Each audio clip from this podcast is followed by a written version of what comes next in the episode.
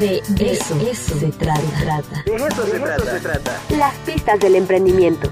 Con Roberto Quintero. De eso se trata. 96.9 FM. ¿Qué será del cine en este año? Bueno, pues Roberto Quintero nos va a platicar qué va a pasar en el cine durante el 2022. Ricardo, muy bien, buen día, un gusto estar contigo y como siempre un gustazo estar en radio y en TV WAP. Oye, ya fui a ver Matrix, ¿eh? Chulada, ah, chulada, chulada, chulada, me encantó. Muy interesante, ¿no? Mucho. Además, la, historia del director, que ahora es directora, etcétera. Eh, bueno, son, son, son hermanos, ¿no? Sí. Y ahora son hermanas. Uno, bueno, ahora una de ellas, ¿no? Una de ellas. Este, no, no, no los dos hermanos que ahora son dos hermanas, ¿no? es muy interesante, ¿no? Este, eh, los mensajes, etcétera, de, de la historia. Qué bueno que te gustó. Sí, la verdad me gustó muchísimo y fíjate que nunca había podido ver una película de Matrix en el cine, ¿no? Siempre las veía después, todo eso, y, y sí, el efecto es completamente distinto. Totalmente de acuerdo, Ricardo. Oye, me gustaría platicarles brevemente de lo que estamos viviendo en, en la industria en la industria del cine. Eh, hago un pequeño este, recuento de lo que hemos vivido. Fíjate importante, el 2019, antes de COVID, por lo menos para México, fue el mejor año en la historia del cine. Nunca había habíamos logrado un año este, de exhibición tan bueno en México y bastante bueno en el mundo. ¿eh? O sea, fue buenísimo. Eh, habíamos entendido cómo convivir con streaming, ya lo hemos comentado, pero parecía que era una gran sinergia. ¿eh? Streaming, ya sea Netflix, Amazon, el que sea, calentaba mercado, se consolidaba después en la pantalla grande y este y después regresas al streaming a verla 60 días después nuevamente o a verla por primera vez. Es decir, convivían muy bien. Viene el COVID, perdón, viene el COVID y bueno, recordemos que una de las situaciones negativas que pasa en esta industria no en todas las industrias ocurre, pero esta es global es decir, mientras todo el, mientras el mundo no se curara por completo, no podían sacar las películas, ¿no? Que decían, oye, pues ya está bien América, pues sí, pues está mal India, que es una, una taquilla muy importante, ya está bien India, pues sí, pero ahora está mal Europa, ¿no? Entonces, eran, todas las curvas jugaban para los estudios. Y una decisión que toma Disney y Warner es mandar sus películas, pues las manda básicamente al streaming, ¿no? Que fue todo un tema, lo probaron Creemos que fue una mala decisión porque quien gana es la finalmente fue la piratería. Este Black Widow es la película más pirateada en la historia en México debido a que salió por streaming. Yo, esperamos que ya todos aprendimos la lección y bueno, el 2022 arranca padrísimo, ¿no? Arranca con Spider-Man, el segundo estreno más grande en la historia del, del cine después de Endgame, buenísimo y además muy interesante, ¿eh? notábamos que el tamaño de grupo que andaba en el 2, 2.5, crece a 3.5. Es decir, es la primera película pospandémica que ya no te da miedo ir, digamos, en grupo o en familia, porque las anteriores ibas solamente con un amigo, con la novia o con la esposa, ¿eh? Este, no ibas, no ibas en grupo este, más grande. Y bueno, ¿qué nos espera para el 2022?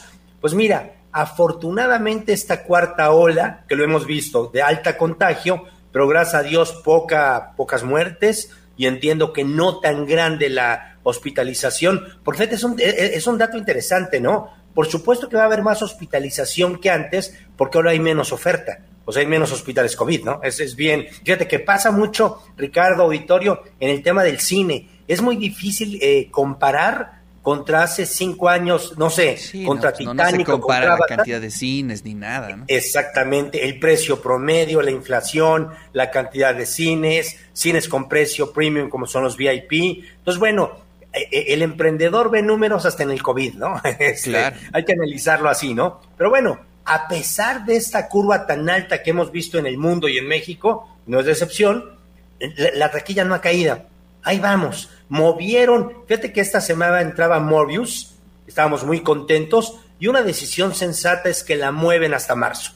Pero bueno, ¿qué viene en el 2022? Pues viene Morbius, viene Batman, viene Sonic 2, Thor 4, Top Gun, eh, Minions regresa, eh, Jurassic World que ha conectado muy padre con el público hispano, viene Indiana Jones 5, Después de casi 30 años regresa Indiana Jones, viene Black Panther 2, viene Shazam 2, Fantastic Beast, eh, Misión Imposible 7, Halloween, Capitán Marvel 2 y, y súper importante, Avatar 2. O sea, después de un montón de que James Cameron esperó a que hubiera la Oye, pues tecnología es un excelente año, ¿no? Dios quiera, Dios quiera, Dios te oiga, Ricardo, ya no sabe uno, este, ya no sabe uno en, qué confiar, pero ya ves que decíamos que Mulan y que Raya y, nada más no llegaba, no llegaba la luz, pero creemos que viene un Dios quiera un buen año para nuestra industria y además para la industria del espectáculo, ¿eh? Si alguien creía que los conciertos, los partidos de fútbol, este, se acababan. No es cierto, ¿no? ¿Qué, tal en, Nuevo León el estadio que están inaugurando, ¿no? De los eh, rayados, ¿no? Si mal no. Oye, eso habla miles de millones de, inversión del sector privado. Eso habla que el sector confía en un regreso a los espectáculos masivos. Entonces creo que eso nos da esperanzas, porque finalmente, ¿no, Ricardo? Podemos estar guardados en casa viendo streaming, comprando eh, por Amazon y pidiendo por Uber Eats, pero bueno, la esencia del humano es convivir, es socializar, ¿no? Y, bueno, es mi industria. Yo creo que una gran manera de socializar es en el cine. Es más, la primera novia, ¿no? Es muy importante cuando vas al cine con ella, ¿no? O tu, primera salida con amigos también, ¿eh? Sí. El hijo, ¿no? Cuando, cuando ya el hijo agarra la onda de ver películas y lo llevas a ver una película Shrek, Minions, es, es, es inolvidable. Y fíjate algo importante que ya lo había comentado se descubrió que la conexión emocional, como te pasó con Matrix, la conexión emocional de una película de cine con el espectador es mucho más fuerte en el cine que en el, en el streaming no respetamos las películas. te paras al baño. Sí, sí, sí, tienes toda la razón. Y a mí lo mismo me pasa con los libros en físico y los digitales. Sí. ¿No? o sea, digo, sí, se agradece la verdad que, que haya digitales porque nos ahorra dinero, nos ahorra viajes y de pronto no hay, bueno, pues lo compras en digital. Pero cuando lo lees en físico, tiene otro sabor, simplemente, ¿no? Y, si le pierdes creo que lo aprecias más.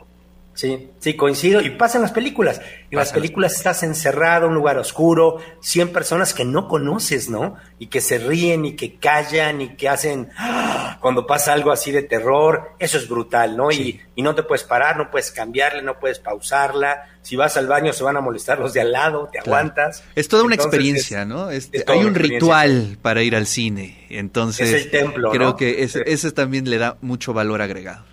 Exactamente.